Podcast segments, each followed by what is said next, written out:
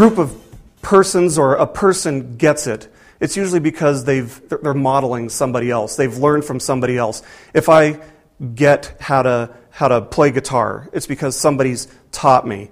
Uh, when we learn to talk, it's because we're modeling, we're copying our parents' model. That's where we learn to get it from. Now, the Apostle Paul didn't have kids that we know about. Uh, we don't even know that he was married or anything. But he was a teacher. And he did experience the pride of teaching somebody something when they get it.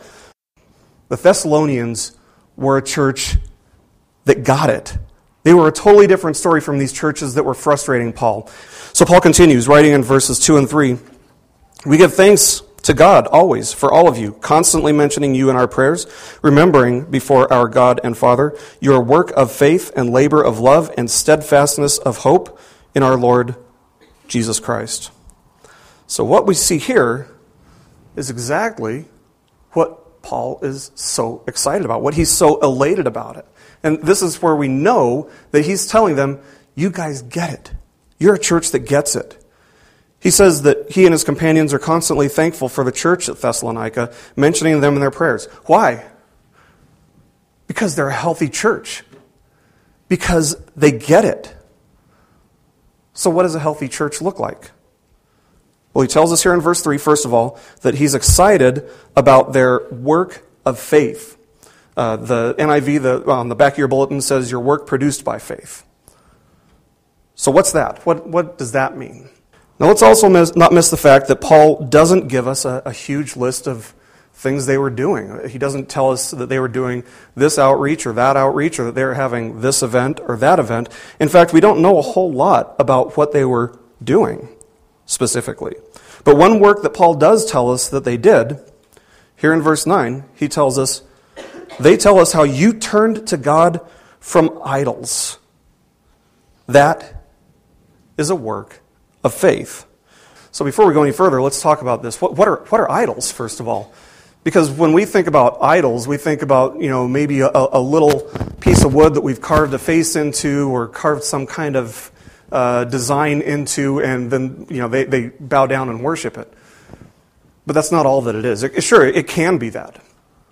But the definition is actually a lot broader than that because the Jews were people that he was writing to. But the Jews didn't bow down before idols. They didn't have uh, a figure, uh, you know, a, a tangible figure that they bowed down in front of and worshipped. The Gentiles may have. The Jews most likely didn't. The Jews worshiped the law. An idol is anything that separates us from God. It's anything that we put before God, anything that is a higher priority for us then God is our idol. It can be money. That's a big one. It can be our car. It can be our job. It can be our family. Anything that is of more importance to us than God would be considered an idol.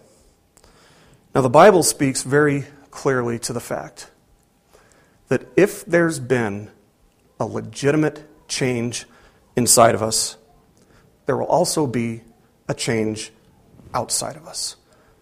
So, a healthy church, a good church, is filled with people who have legitimately put their trust for salvation in Jesus. And not only have they done that, but they're doing something about it. It's not only an internal thing, it's something that's showing in their lives. So, one thing that we have to do if we're going to be a healthy church is to follow the example set by the Christ followers in Thessalonica and turn from our idols. What does that mean? It's going to mean different things to everybody. Each person has their own idols that you need to turn from, that I need to turn from. Anything that is more important to me than God, I need to get away from it and reprioritize. So, what will your work of faith be? It's going to be different for each person, but I'll just give you some pointers. First of all, seek first the kingdom of God. Because if you're seeking first the kingdom of God, those idols aren't going to seem important to you. Secondly, live with an eternal perspective. If you're living for here and now, it's easy to get caught up in it. But if you're living with an eternal perspective, realizing that the choices we make might have eternal ramifications. It's going to change the way that we act. Third, ask yourself if you really believe that Jesus wants you to be his hands and feet, if you really believe that God wants you to be salt and light in this world, would you do something differently? If you really believe that? Let's move on. The second piece of evidence that Paul gives us that, uh, that this is a church that gets it is their labor of love. The, the version on the back of your, of your bulletin says your labor prompted by love, but it's a labor of love. Now, the word labor is, is really interesting. What it means is a beating. That's what it refers to. It's a beating. Uh, and it came to refer to the weariness that a soldier would feel after taking a beating. Uh, and, and, so it, it, came to have a kind of broader understanding. Uh, but Jesus used this word when, uh, when the woman was pouring the rich perfume over him, and the disciples got really irritated that they would spend something so expensive on Jesus. And he says, Why do you bother her? that word bother is the same word that Paul's using, the same Greek word that Paul's using as labor here. And I suppose that uh, getting a beating would be kind of bothersome. Uh, but you get the point. That's, that's what he's saying. This is a labor of love is something that is exhausting. It's wearisome. So, with all that in mind, the term labor of love seems kind of like an oxymoron, doesn't it? It doesn't make a whole lot of sense. But that's, that's what love is. Love is a lot more than just a temporary, fleeting emotion. Love is more than uh, feeling tingly or feeling happy or feeling, you know, like this is a great moment. Love is a lot more than that. Love is a commitment to putting someone or something before ourselves. It means that we're no longer living for the sake of satisfying ourselves, but we're living for the sake or doing something for the sake of others. For example, for those of you who are parents, how many of you grew up thinking, I can't wait to change messy diapers? How many of you grew up thinking, it's going to be so great to change diapers for you know three years or however long. Overflowing diapers, man, I'm all about that. That's what I'm looking forward to. No, none of us are thinking, man, I can't wait to change messy diapers. So why do we do it? It's because we love. It's because we love our children. And so we're willing to do something because of our love. We're willing to experience discomfort or disgust or uh, maybe dry heaving uh, because, because we love. So loving means doing what Jesus told us to do. When he was asked, What is the greatest commandment? He didn't just give one, he gave two. He said, The first commandment, the greatest commandment, is to love the Lord your God with all of your heart, soul, mind, and strength. And the second is like it. It's like it to love your neighbor just as much as you love yourself. And let's not miss who he was talking to there. He was talking to some people who were really in love with themselves. He's saying you have to love others the way that you love yourself. Loving Him, loving God with everything we've got is going to cause us to love others. Because if we're living for God's sake, because we love God, if we're living for His purposes, His purpose is to reach people and to love people.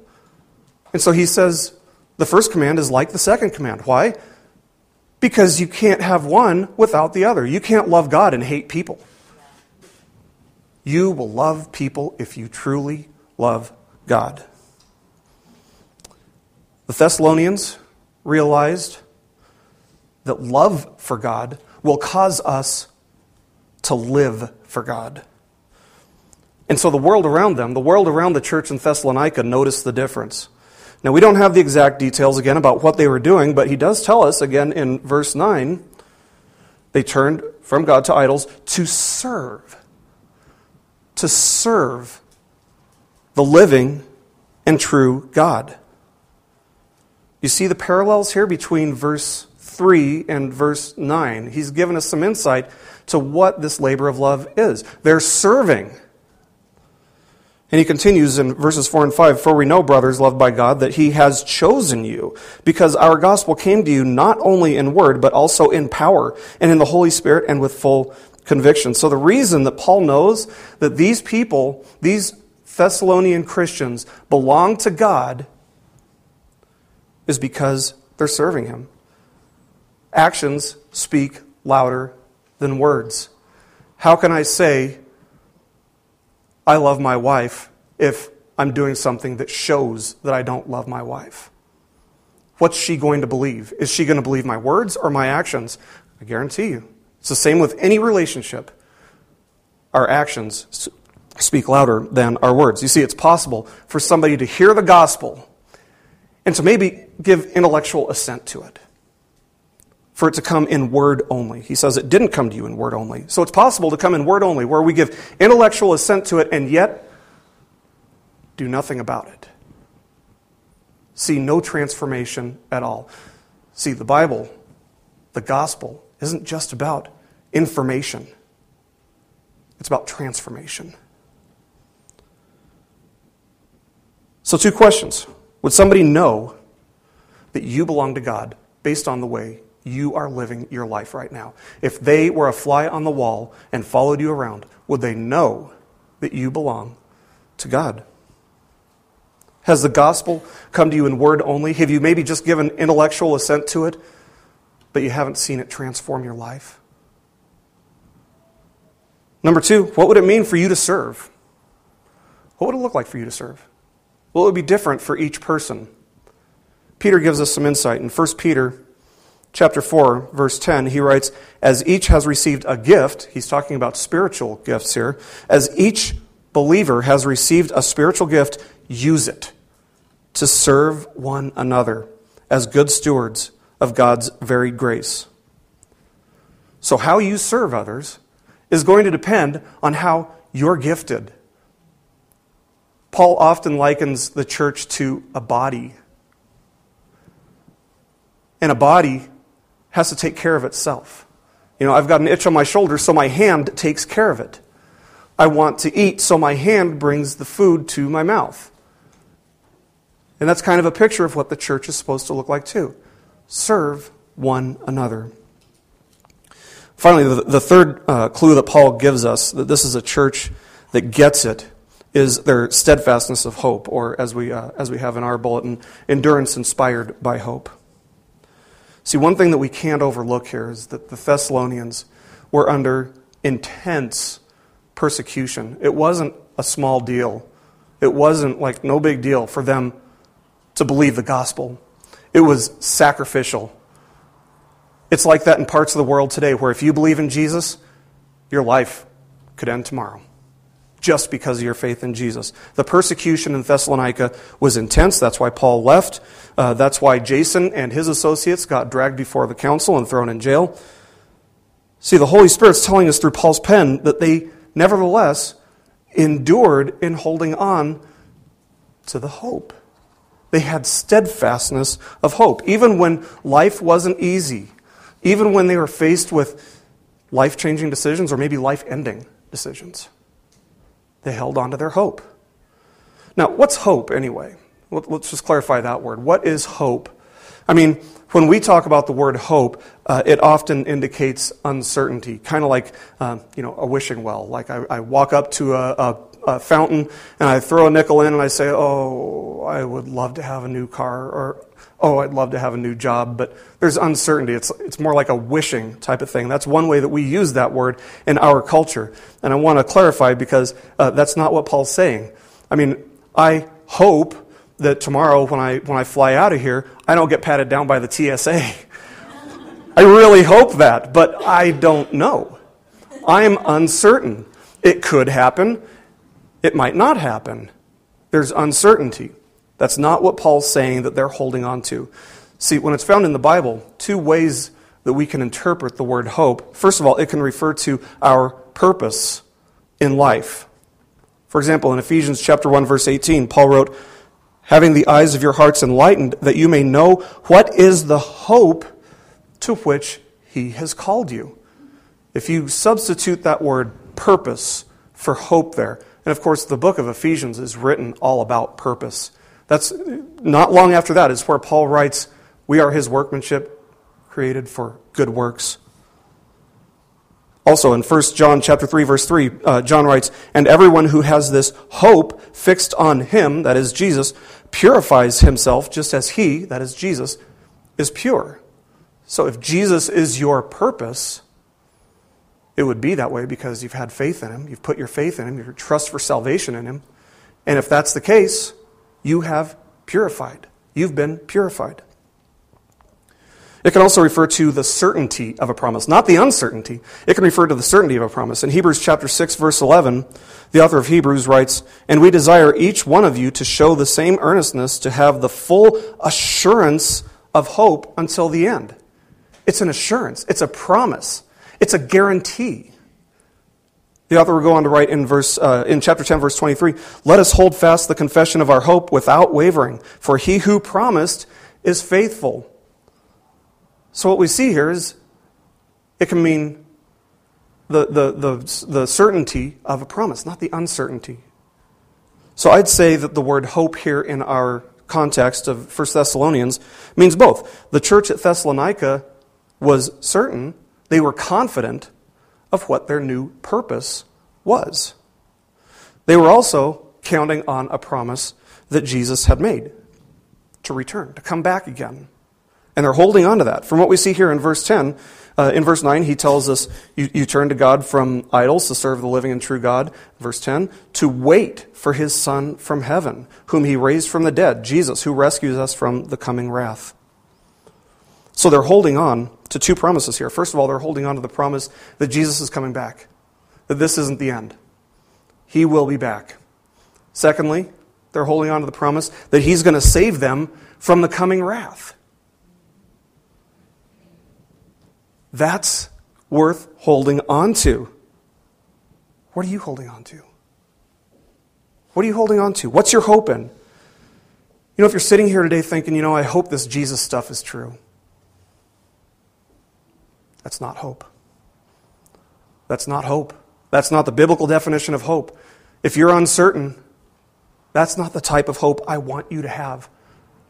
I want you to have that full assurance that the author of Hebrews was talking about. That's the type of hope that the Thessalonians had. That's the type of hope that you can take to the bank because you know that the, ca- the, the cash is in the account, the funds are sufficient, it'll cash. And I would encourage you, as you're reading the Bible, to memorize a couple of those promises and hold on to them. When life gets hard, hold on to them. Take them to the bank. My favorite personally. If, if you don't know where to start, if you have no idea where to start with God's promises, I'd say start with Romans chapter 8, verse 1. There is therefore now no condemnation for those who are in Christ Jesus. I will take that promise to the bank. The funds are there. So, in conclusion, what do we do with all this? Yeah, this is, this is great. You know, the, the church at Thessalonica was praised by Paul like no other church, but what does that mean for us? What are we going to do with that tidbit of information? The answer is simple. And maybe at, at the same time, depending on where you are, maybe not so simple. We imitate the church at Thessalonica. Listen to what Paul says here in verses 6 and 8. He says, And you became imitators of us and of the Lord, for you received the word in much affliction with the joy of the Holy Spirit, so that you became an example or a model to all the believers in Macedonia and in Achaia. For not only has the word of the Lord sounded forth from you in Macedonia and Achaia, but your faith in God has gone forth everywhere, so that we need not say anything. So they're a model for these churches in Macedonia and Achaia. The connection looks like this Jesus modeled righteousness, godliness for us. Paul imitated Jesus, and so therefore Paul was imitating godliness, righteousness, Christ likeness. And the Thessalonians imitated both Paul and Jesus. Guess who the next link in that chain is? Right here you and me. He says they're an example to be followed, they are a model for these other churches. That's where we come in. Because if they were an example of a healthy church then, they still are. The standard hasn't changed. So if we're going to make a difference for the kingdom of God in our world today, in our culture today, in Lynnwood, Washington, it's going to require some intentionality. It's going to happen because we intentionally seek to live in a way that reflects outwardly the change of nature, the change of heart that we've experienced inwardly. Our works will be driven by our faith. Our faith will cause us to work, to be the hands and feet of God. Not for the sake of justifying ourselves, that's not going to happen that way, but for the sake of serving the Lord. Secondly, remember that living with an eternal perspective means seeing people the way God sees them, living for His purposes rather than our own. It means that neighbor that we don't like,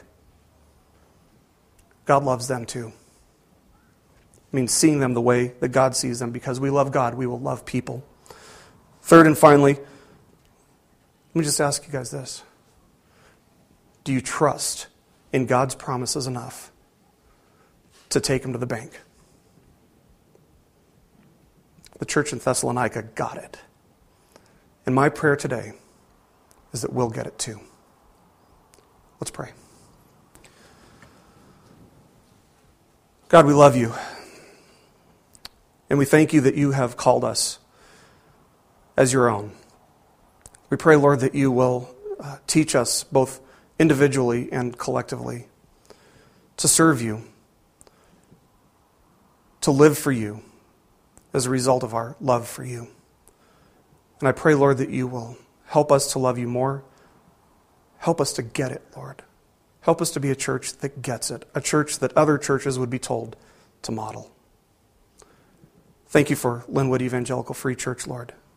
Thank you for preserving it. Thank you for the people who have come here today. May we be transformed by your word. In Jesus' name, amen.